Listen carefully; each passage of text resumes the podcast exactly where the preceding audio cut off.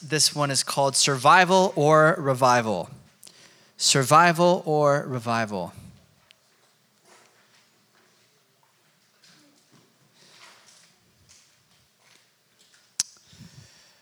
So, by the way, if you're new here, welcome. Glad that you're here. And uh, we are Young Adults Ministry, and we are here to help you through this stage of life called being a young adult, where you're just like, maybe you left high school recently, or maybe a couple years ago. You're in college, or you're out of college, but it's a time of transition. And those times of transition can often be really confusing because you're wondering, what is God's will for my life? Maybe it's a time when you're single and you're trying to figure out, you know, who God is calling you to marry.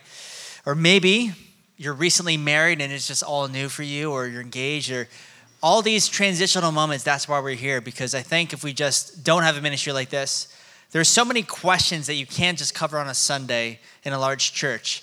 And so we have a lot of leaders here to help guide you through those questions. And those leaders also are doing home groups. So we're meeting every week in homes on Thursday nights. Uh, and so, if you're interested in that, you can go to our website, gradientya.com. And also, every third Thursday of the month, we meet for this, the Gradient Gatherings. The next one will be December 18th, I think. Maybe not. December, nope, December 16th is the next one. Okay. That was kind of my announcements for now. Ephesians chapter 5, verse 8. Paul the Apostle writes, For you were once darkness, but now you are light in the Lord. Walk as children of light, for the fruit of the Spirit is in all goodness, righteousness, and truth, finding out what is acceptable to the Lord. And have no fellowship with the unfruitful works of darkness, but rather expose them. For it is shameful even to speak of those things which are done by them in secret. But all things that are exposed are made manifest by the light for whatever makes manifest is light. Therefore, he says, Awake, you who sleep, arise from the dead, and Christ will give you light. See then that you walk circumspectly, not as fools, but wise, redeeming the time, because the days are evil. Therefore, do not be unwise, but understand what the will of the Lord is.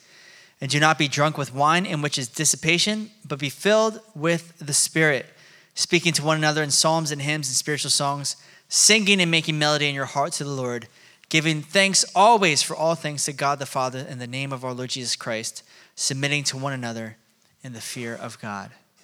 By the way, sorry, I'm just ADD right now. If you want to get food during the message, that's totally fine. So don't feel like, oh, I kind of want more food. Feel free. That's why it's here. And with that, let's pray. Thank you, Lord, for this night that we get to share with each other. Thank you so much for this ministry. And I pray, Lord, that you would speak to us in a powerful way and just so thankful because no matter who's up here, we know that your spirit is working, uh, unless they're a heretic, I guess. But I'm not a heretic, so I think you're going to do something, hopefully. In Jesus' name, amen. And yes, I did take a picture while we were praying. You should not be looking at me. Okay.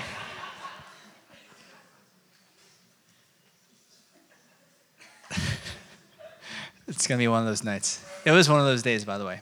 All right. So pretend I didn't say any of that stuff before. Here we go. So, a lot of people, I think, want to live on life support. Meaning, when you're on life support, your heart is beating, you're breathing, but are you really living? You know, there's a lot of people that you may know that used to come here, part of Gradient, part of youth group, or part of the church, and you haven't talked to them in a long time. And so, because you haven't seen them, you look at social media and you can't help, but you're just kind of like wondering as you're seeing pictures on Instagram or their TikTok videos, you're just kind of wondering, I don't know, is this person still a Christian? Are they still walking with the Lord? You see them at the mall, you see them out and about at the beach, and you're just, it's kind of this awkward thing of like, I haven't seen you in a while, but just because I haven't seen you doesn't mean that you're not in church. Maybe you're at a different church. I don't know, but I don't want to seem judgmental. So I just kind of will glance, kind of just go over whatever and like, oh yeah, I go to Colts Neck Community Church. Oh, great, awesome. So you're still a Christian. That's awesome, right? Uh, but I think that there are a lot of people, it's not about switching churches, but they're in what I call a spiritual coma. They're saved, but they're sleeping. Maybe they're not walking with the Lord. They know the Lord, they have the conviction of the Holy Spirit in their heart, but they're still out getting wasted or sleeping around. Maybe they're not doing something that they would seem, uh, they would say is drastic in terms of the list of sins, but they're teetering on the edge. A lot of people I know, just past from my experience as a youth pastor, one of the things about Bible college I love is that you get a great biblical foundation. One of the things I love about Calvary Christian School and Christian High School is a great biblical foundation. One of the things I don't love is oftentimes we have a problem, and I'm speaking of myself too. We have a problem with helping people transition out of Bible college, out of Christian high school, into a, a college that's not Christian, or after Christian college, into the workforce where there are a lot of people that aren't saved. And so, because of that, you see people slip into a spiritual coma because they're used to every, you know, having a chapel on Sunday night. They're used to having a youth retreat where they have a spiritual high. They're worshiping with their hands raised. And now, it's like, where are they? And so you see these people. Oftentimes, you know, you, you talk to somebody and ask, How are you doing? And they say, You know, I'm, I'm hanging in there. I think that's kind of the question is, is that the life that God expects us to have? You're just barely hanging on. It's like, I, I, I guess I'm okay. Or when Jesus said that you would have life and that more abundantly, was he talking about something entirely different? The goal of Gradient when we started it three years ago is, and this is on the website, to see the spiritually dead come alive and the spiritually alive come awake. Because sometimes people come into this door and they're not saved. They don't know Jesus Christ. And so they have what the Bible calls they're spiritually dead.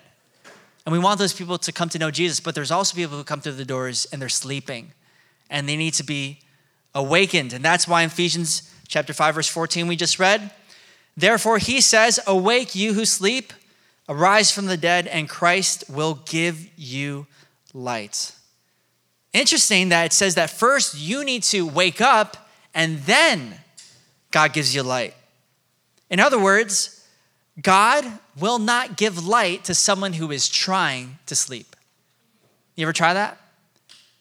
Especially on a retreat or maybe in your dorm room or your roommate. You turn the light on when someone is trying to sleep. God will not give light to someone who's trying to sleep. God will not force you to love him. God will not force you to follow him. If you don't want to follow God, he's not going to make you. And oftentimes, I think that what we're trying to do as Christians is we're waiting for God to do all the work. Now, that sounds heretical, but here's what I mean it's like you're facing temptation and you're waiting for God to take the temptation away. But I got news for you. If you're staring at pornography, God is not going to remove the temptation. You're not going to lose the desire. If you walk into a strip club and you're waiting, all right, God, take the temptation away. It's not going to happen because God has given you free will. And there are certain things that He expects you to do first before He can bless you. I mean, that's just a fact. And when I say th- certain things you need to do, here's the thing you just need to be willing. You need to say, God, I need you to help me. I want you. Or even like the one prayer God, I believe, but help my unbelief. God, I desire you, but I also desire this other thing. Would you save me? That's all perfectly acceptable, but for the person who wants nothing to do with God, he will not force you to follow him. So, the very fact that Jesus makes these appeals shows us that waking up is not something God will do for you apart from your will. So, here's what you need to know the life support that you think is keeping you alive is actually keeping you down. You got the oxygen going, you got the IV in your arm, and you think that these are the things that are keeping you alive when you are already alive and what you need is to walk. That's what God's calling the believer to do today. Is people are fooled by Satan into believing they're spiritually dead when they're alive. People are walking around thinking, I need alcohol, I need pornography, I need these relationships because I can't survive without them. You want to know how something is an idol in your life? When you can't imagine a world without that thing in your life. It could be a relationship, it could be your job, it could be anything. Anything you put in place of God. My worst nightmare would be that thing taken away. My greatest dream would be the fulfillment of whatever it is the idol would give you. And so the problem with these things is we rely on whatever it is relationship, the alcohol, the drugs, whatever because it becomes automatic. It just becomes our way of life, right? It becomes the IV in our arm, it becomes the oxygen in our lungs. That's just the way that you function. Now, now that I've moved to Brooklyn uh, a couple weeks ago, we went to California last week, got back. The first night I was there took me at night an hour to find parking on the street. And it was it was so frustrating, so exhausting, and I was like, it's a mission field. It's a mission field. So I'm telling myself, I'm texting my friend who lives in the neighborhood, and he's like, man, God's gonna strengthen your prayer life so much. You're just gonna have great times with the Lord. I'm like, literally, but the problem is it took me so long because I didn't know where all the spots were. I didn't know where the fire hydrants are. I know this is like kind of unfamiliar for you guys, but so I'm just looking around because it's it's not new. So I, I can't like pray while I'm doing that. I can't like think about other things. I'm just focused on like, where should I go? I don't know where to go because things are not automatic. It's much like when I first got married and the very first day, it's like, I'm hungry. And it's like, well, I don't know where anything is. I don't, I mean, I moved in to the apartment and so there's cereal there, but then you don't eat the cereal and what clothes you wear? I don't know where the clothes are and I don't know who wears these clothes. So all those things that you do on a regular basis without thinking, right? You, you put your shoes on, you brush your teeth. You know where all those things are. You don't think about, oh, I need to find my toothbrush. I mean, maybe you do, and maybe you should if you haven't found your toothbrush yet. But most of you do things automatically, right? Without even thinking about it. And some of you have built habits of sin that you do automatically without thinking about it. It's your routine to look at pornography at a certain time of day or after a certain, it's, it's your way to relax. You smoke weed because it's the way to relax. You go out with friends, you party, you drink because it's it's all you know. This is just built into my life. And it's the IV, it's the oxygen, it's the life support that you don't need because you're already alive. But what you need to do is you need to find out your new routines. You need to find out how to walk. You need to know what it's like to walk in the spirit so you will not fulfill the lust of the flesh. You need rewiring. And so today, what we're going to focus on is if you want to wake up from your spiritual coma, then there are three ways that God teaches us how we should walk. Number one, to walk in light. Number two, walk in wisdom. And then number three, walk in love. Walk in light, walk in wisdom, walk in love. So, number one, walk in light. You see in verse 8 through 14, Paul says, you're once darkness, but now you are light in the Lord. So walk as children of light. For the fruit of the Spirit is in all goodness, righteousness, and truth. Now, Paul knew what darkness was. He persecuted Christians, he killed Christians for their faith in Jesus. And so he knew the depths of his own sin. He said, I'm the chief of all sinners. And so, this is why we are to know that if we're in Christ, we are a child of God, we don't want to go back to what that life was. We don't want to return to darkness. And for Paul, what took him to get out of that darkness was literally Jesus appearing to him in this great light that knocked him off of his donkey as he was traveling on the road to Damascus. Everybody else saw this great blinding light, and he saw Jesus. And if you've seen Jesus, You've seen the light, there's no reason for you to go back to darkness. And listen what it says. It says in verse 11, it says, Have no fellowship with the unfruitful works of darkness. So if you're in Christ, you're a child of God, you don't return to darkness, and you don't have company or fellowship with the unfruitful works of darkness. Now, unfruitful, first, he talks about this way of doing works, right? Don't invest in things that aren't going to last. It's almost like if you invest in the stock market, like I kind of dabble and I have no idea what I'm doing. And then you're like invest in this one stock because you hear everybody else invest in that one stock. And then before you know it, you're losing money, not, not a lot of money, but enough money to make you hurt inside. And, and you realize like, this is unfruitful. I'm getting nothing out of this. And so a lot of us, we know what that's like. You're investing in something that's not producing any fruit. And you keep on believing it's gonna work out, right? It's like you're on five dates with the same person and then you get friend zoned at the end. You're like, what was the point of this? Like, why did I pay for all those meals? You're like thinking back, like, I just wasted so much time. Why didn't you just tell me the first time, right? And so it is with the things that we do. When we sin, oftentimes we don't see that it's this pitch, right? If you invest in me, you invest your time, I'm going to give you the things that you really want. But it's nothing but the unfruitful works of darkness. But he also says fellowship or company.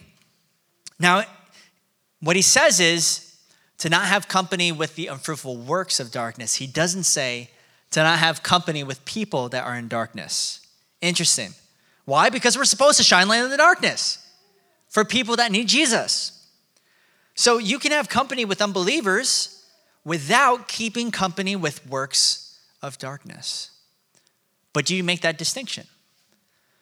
So, especially, I'm speaking as a guy, if, if you're around other guys and they're telling dirty jokes, do you share in the unfruitful works of darkness? If people are getting drunk all around you, and you're having a casual drink, are you sharing in the unfruitful works of darkness? If, and as a guy, I'm just telling you from my experience, I don't know what it is for the ladies, but if there are guys derogatorily talking about women or in a degrading way, are you sharing in the unfruitful works of darkness?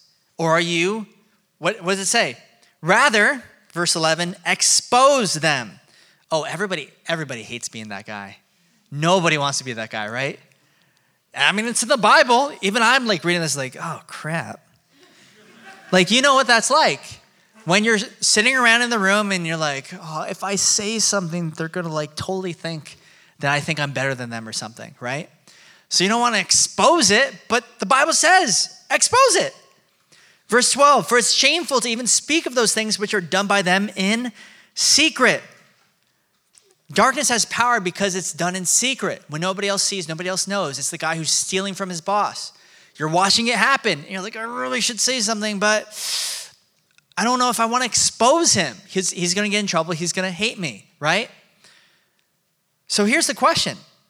And this is really here's like the big question nobody asks Can you expose the works of darkness without condemning the worker? Can you expose the works of darkness without condemning the worker? I don't know how to do that.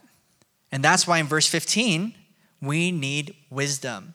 So he says, See then that you walk circumspectly, exactly, precisely, not as fools, as wise, redeeming the time for the days are evil. So we need to walk in wisdom, right? So I don't want to go too far ahead of myself for a second. So just go to verse 13 again. So verse 13 says, But all things that are exposed are made manifest by the light, for whatever makes manifest is light. Therefore, he says, Awake, you who sleep, arise from the dead, and Christ will give you light. So, if you're a Christian, if you are light, then by your very nature, things will be exposed. Right? Like that's just what's to happen. If you are light, either you hide your light or the light will expose the darkness, which means that the gospel is both bad news and good news. We have to be willing to share with people the problem because if you don't expose the darkness, people will never think they need a savior. If you never tell people, hey, listen, the way you are living is destructive, then people will never see that the way that the you know the Bible says the wages of sin is death. They'll never see the death part of it if you don't share with them that there's death, but there's life in Jesus. It's only when things are exposed that people can truly experience salvation. So being willing to be wise in how we do it, because we don't want to condemn the worker. Even Jesus said in John 3 17, I didn't come to the world to condemn the world, but to save it. And oftentimes we we think it's a contradiction, right?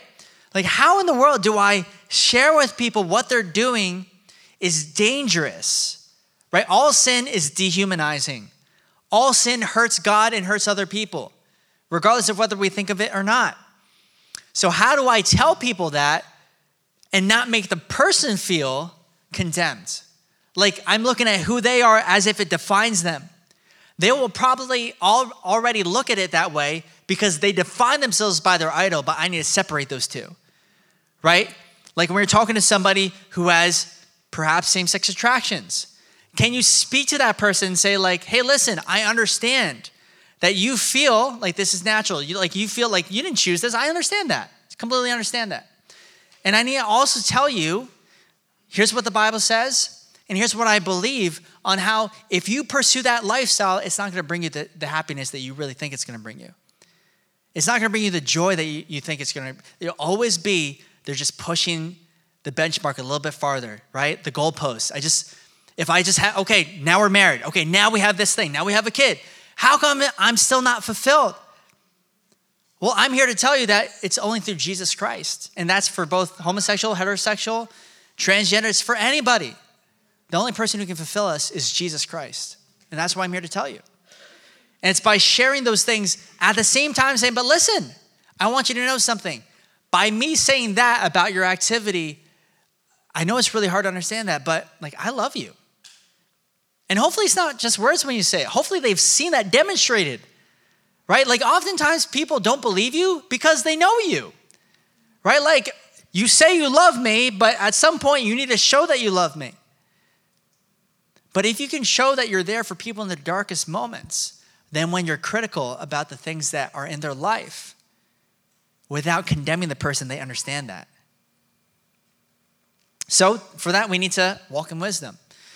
Verse 15 through 21. See, then you walk circumspectly, not as fools, but as wise, redeeming the time for the days are evil. Therefore, do not be unwise, but understand what the will of the Lord is. So, once again, circumspectly just means precisely. You're walking sure of where your feet are going. Now, for me, in rock climbing, I know sports analogies are always dangerous, but uh, in rock climbing, it matters where you put your feet. And oftentimes, if you want to get to the top of a boulder or a cliff, it's all about a matter of just like, where did you put your feet?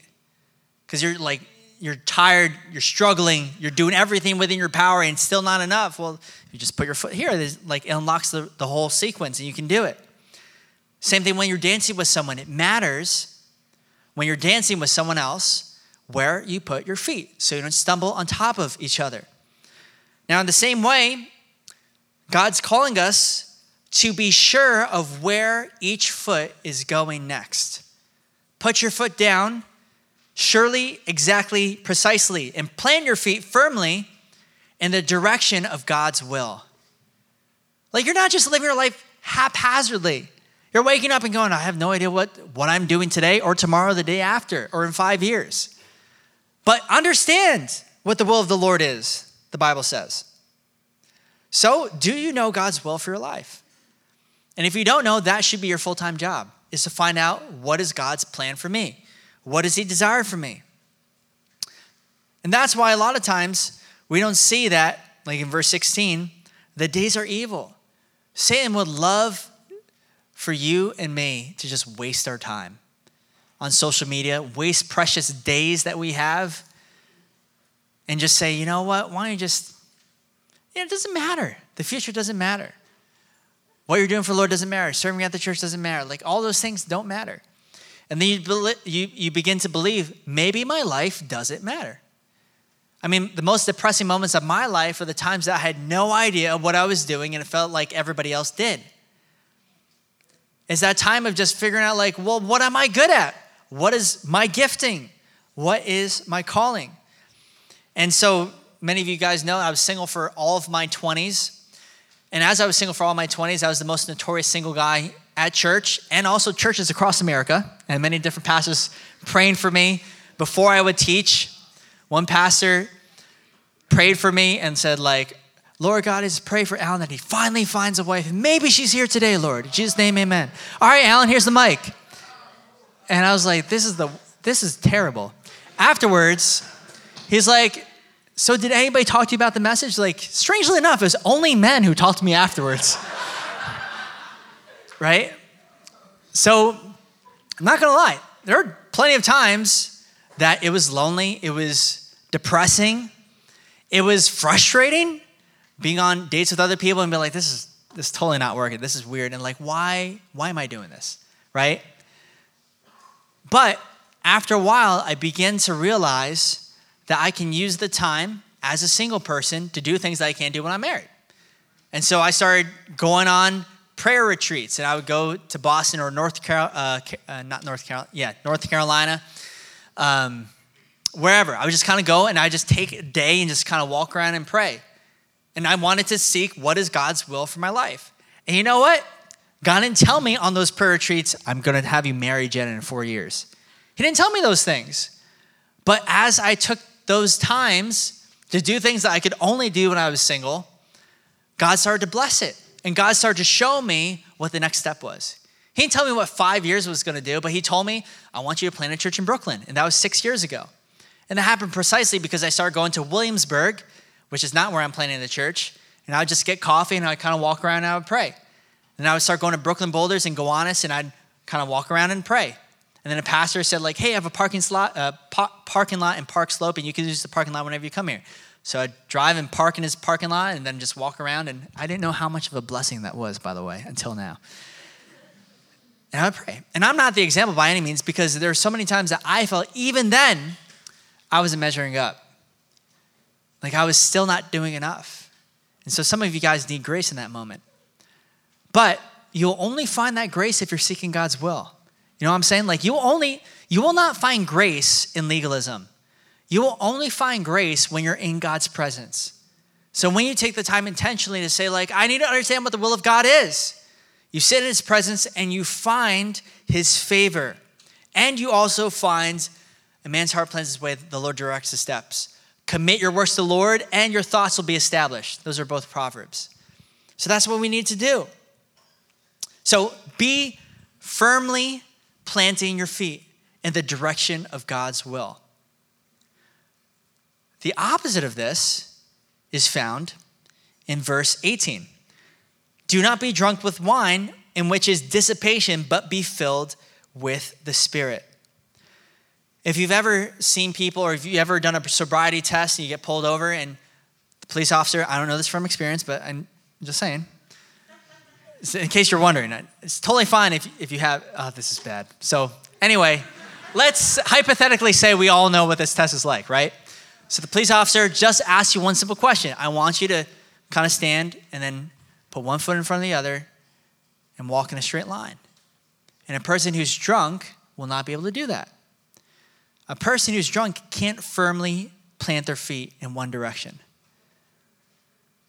And sadly, and this is kind of a metaphor, but it's also true, a lot of times people go to weed or drugs of other sorts, to alcohol, to escape the problems and not think about their life. But God wants you to think intently about your life. In fact, He wants you to think about what God thinks about your life. And that can only happen if you're filled with the Holy Spirit says, Don't be filled with wine, in which is dissipation. Be filled with the Holy Spirit. Let God's Spirit so firmly plant your feet in the direction of God's will that every step you take, you know that you're following Jesus. So, verse 19. Speaking to one another in psalms and hymns and spiritual songs singing and making melody in your heart to the Lord, giving thanks always for all things to God the Father in the name of Lord Jesus Christ, submitting to one another in the fear of God. So, why is he talking about singing and speaking? Why, like, he's talking about don't get drunk, be filled with the Holy Spirit. Now he's saying singing, like, that's probably like 3% of people here, right? Like, not everybody sings. The point here is if you're filled with the Holy Spirit, being filled with the Holy Spirit can lead you into a life that's joyful right? It has nothing to do with talent, but there are times that you rejoice out loud when you're excited or passionate or happy. And that's the life that God wants you to live, not a life of misery, not a life where you're barely hanging in there, but He wants you to live a life that's overflowing with God's Spirit so that every step that you take is firmly planted in the direction of God's will and you're sure of it. You're not depressed, you're not anxious, although we may have days like that, but you know at the end of the day, I'm headed in a direction. I can deal with the frustration of parking and it takes it'll probably take me another hour tonight. And reminding ourselves, like, but but every moment I have, I can redeem the time right? Every moment I have, the moments that are frustrating, the moment I, right before I came here, I'm pushing my car, a 1992 Toyota MR2, which I didn't even figure out what to do with it because because it stalled and then because I was charging the battery. And long story short, I'm pushing the car by myself in the parking space. That's why I was late. And I was so frustrated. And it's like reminding myself, even as I'm talking about, like every moment can be redeemed. All things can work together for God's good. So serving God doesn't have to be miserable. And some of you feel that way. Like you feel like if you serve God with all your heart, He's going to call you to Africa to be a missionary, and you're terrified of that. So you don't pray that hard. Right? Your worst nightmare is like, Lord God, please don't call me to a place I don't want to go. But the fact of the matter is, if you're following God's will, you'll find that you'll be fulfilled in no other place than the center of God's will. Like there'll be a moment that you're there and just like, wait a minute, this is what I was designed to do. Like, I almost feel like when God made me, He said, In the future, I want you to do this precise thing I'm doing today. I knew that from a very early age when I was like six years old and I'm evangelizing to my neighbor and I had my own mistakes and I had my time of maybe not walking with the Lord. But I remember that just sharing with my neighbor because I wanted him to be saved. And that same heart has followed me all of my life. And that's been the one thing that's most exciting to me is being able to see people's lives transformed by the power of the gospel. So, lastly, we see walk in love. Just verse 1 and 2. We'll be closing up. Walk in love. He says, Therefore, be imitators of God as dear children, and walk in love as Christ has also loved us and given himself for us, an offering and a sacrifice to God for a sweet smelling aroma. Now, this is a verse that I talked about with my kids the other day. Uh, we had a little mini Bible study. But what's interesting with Nova over there is Nova's starting to learn a couple words, which is really awesome. She's at a point now where she can start to interact a little bit. And what I realized is every single word that Nova learned, she learned from one of either me or my wife or, or our kids. Right? Everything that she learned, she's watching somebody else and learning it from somebody else. So when the Bible says, be imitators of God as dear children, how do you become an imitator of God? You have to sit in his presence. You got to stare at his face. You got to know his heart. And when you are, you automatically begin to emulate him. You begin to share the things that he's sharing, speak the things that he's speaking, know the things that he knows. So, what God desires for all of us as dear children is to imitate our Heavenly Father. So, what does that look like? Well, walk in love. As Christ has demonstrated this love for us, He's given Himself for us. And that's become a sweet smelling aroma, a sacrifice to God. Right? One of the most powerful senses we have is our smell. Like you may be walking around, you ever walk around like outside and someone walks by you with cologne and you smell it? And you're like, how much cologne did you put on you? Like it stays with you. Or if it's like perfume from like your first girlfriend when you're like 14, and like it's like I'm sorry, I just I can't talk to you. It's like it's just triggering so many memories, right? Like you know what that's like because smell is really powerful. And what God is saying is we should be diffusing God's fragrance. People should know just by you stepping in the room, wow, there's something different about you. Right? You have Jesus Christ in your heart, and we're reflecting that. And beyond everything else, we're to walk in love. And if we miss that, we miss everything, right? You should be awake, but not from this weird condemnation guilt thing to be like, all right, let's really get your act together. You walk in love because you are loved. And when you're in love, you just start walking, you start doing stuff. Everybody knows what it's like to watch a guy who's falling in love. It's like, oh gosh, here he goes again. Like, what? Where are you going? And like, oh, bro, like, Matt Schiller came over here from Philly. Sorry to call you out, but it's true. Like, why, why is Matt coming from Philly all the time? He's in love.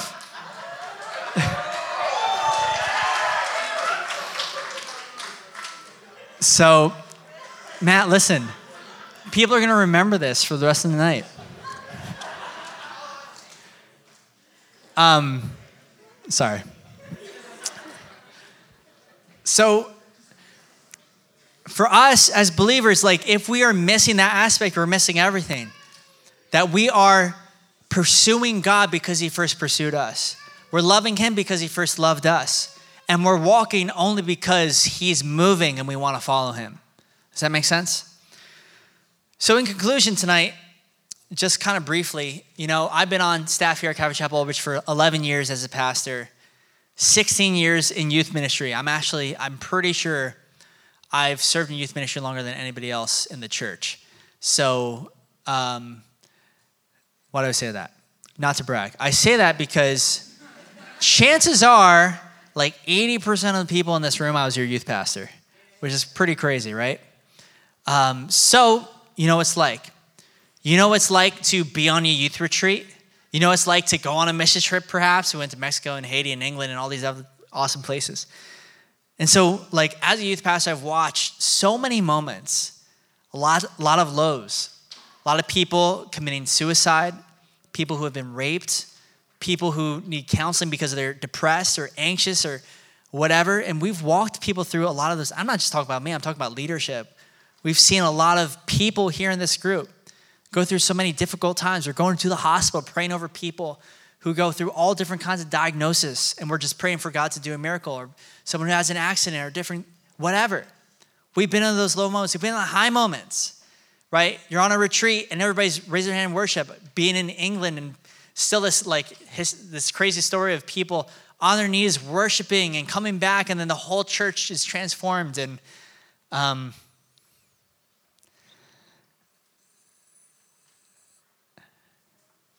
that was a surprise. So you had the lows, you had the highs.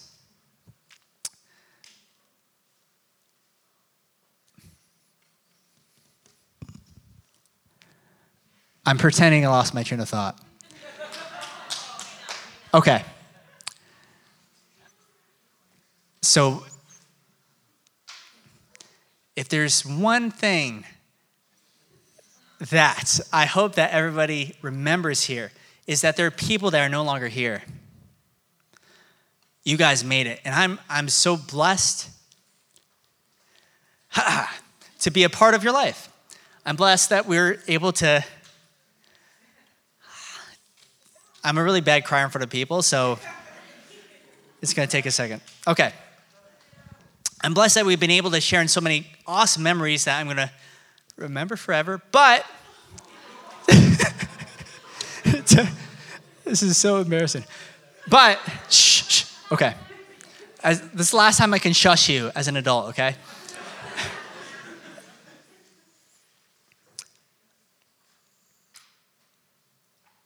what I think that God is doing here is really cool because there are a lot of people who have been transformed in really powerful ways and it's been inspiring. A lot of you guys are serving in ministry, which is amazing. And at the same time, there are a lot of people who have left. And what I'm saying is, after I leave, the one thing that I hope that you remember is to walk in love. That you don't forget about those people that are on the outside looking in and they're seeing you with that joy of the Holy Spirit. Because they're seeing you filled and you're serving and you're living out that calling. But people who are on the outside are gonna look in and say, Man, I remember what that's like. And I wish I could come back. And it's your job and it's my job to remember, uh, to remind them that there's always a path back to the Father's house. So now, what am I doing? I'm moving to Brooklyn, which means I'm not that far, and I hope that everybody visits. But I want you to also know something. Just as I've been involved in your life, right? You guys have taught me stuff in amazing ways. I've grown so much in the past 11 years that's equipped me specifically to be able to go and pastor in Brooklyn. But also beyond that, if you remember, right before the pandemic, we raised $5,000 in a month from your money, no, no other people from the church, $5,000 to bless a church in Brooklyn. That same church that you raised the 5000 in a month, that same church is the church that we've been meeting at once a month to do a new believers class. So just thinking about like, and they're letting us uh, meet there for free. But just thinking about like your small investment then has enabled us to do ministry there. And so there is a way to stay in touch with us because I do a newsletter every month. I know a lot of people don't read email, but I'm hoping that you continue to pray for our family. You remember us in your prayers in the newsletter, but also, believe it or not, there is something that we never talk about as young, young, young adult ministry called tithing. and uh, I would first and foremost say, just because you don't see things happen with your money at Calvary Chapel Old does not mean that your gift doesn't matter to God. Right? Like there's so many things that like when you give your gift in faith, it's like the woman with two mites. The woman who gave of the little that she had gave more than all the wealthy people. And I would say it's the same thing now as a senior pastor myself. Like we've had over 150 people give donations to the church, which is awesome, which has enabled us directly to go and minister like, I would not be able to afford it and move to New York City unless people have been giving. But I'm more blessed because I see the names and see the faces of people who say, like, yes, we believe in you, we're behind you, we support you. And that's an incredible feeling because in the dark moments, the times you're like, what am I doing? I'm crazy. I'm searching for parking for an hour. Right? Those moments, I'm like, but I know I have the church behind me. They're praying for me and they're giving towards that. And that's more powerful to see a person give like 20 bucks a month and but there's like 150 of those people than it is to see like one guy give you know a whole ton of money he's like really wealthy. Because if the one person gives all the money then i'm to feel like he started the church. But really like if there's a lot of people that give then i feel like wow all of us. So this is not i'm not saying i need your money right? But i know for me there's been times that i've like man i wish i gave to that church plant because i see that they're up and running god's doing miracles and i wish i had been a part of it and what I'm saying is, I know some of you will not be able to follow us into Brooklyn. Some of you can, and that's awesome. But for those that can't, you're just, much, just as much a part of it by your gift because that's what directly enables us to support. Even without you physically going, you can go in spirit. So we'll give you a way to do that too. Actually, Benji, if you could just put the slide up.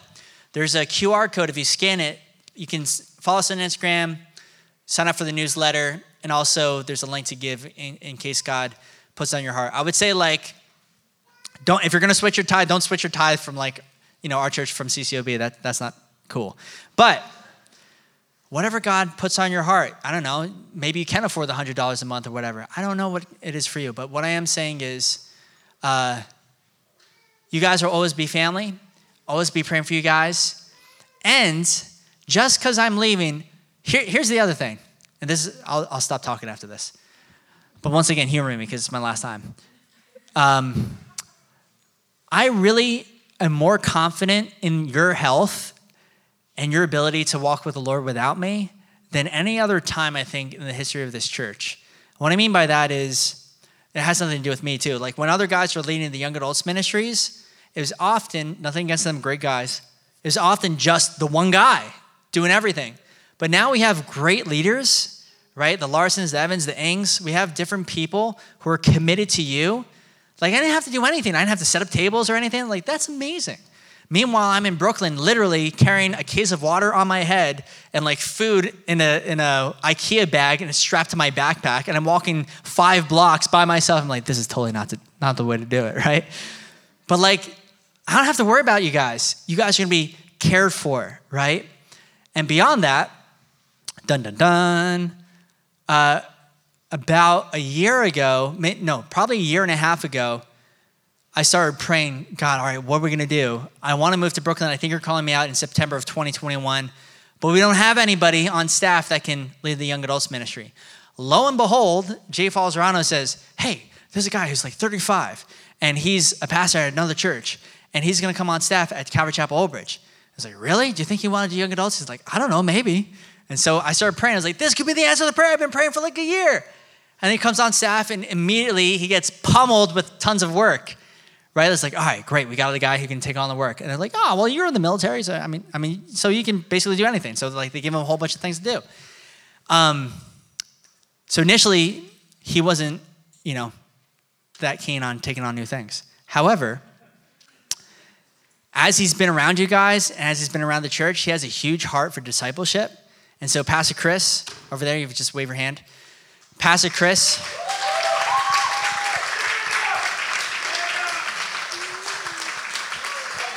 Yeah. Who many of you guys already know. He's going to be taking over the ministry along with Pastor Jason Falzerano is going to be helping out with the ministry, kind of undergirding him, especially with teaching. And then, you know, George Evans, who's been here since the beginning of Gradient, he's going to make sure that it's kind of consistent in the way that it's been going so that we're, we're having consistent in, uh, consistency and direction. At the same time um, we're, we're open to new things. We believe that god's going to grow this ministry. We don't think a single person is going to leave just because i left. In fact it's only going to grow. So um, and on top of that i mean just the larsons and ings have been incredible just in all that they've been able to do with the ministry. So we have full confidence that you guys are going to be in great hands um, but pray for them pray for pastor chris as he takes on this new venture and um, I think that's it. I think that's all I had to say.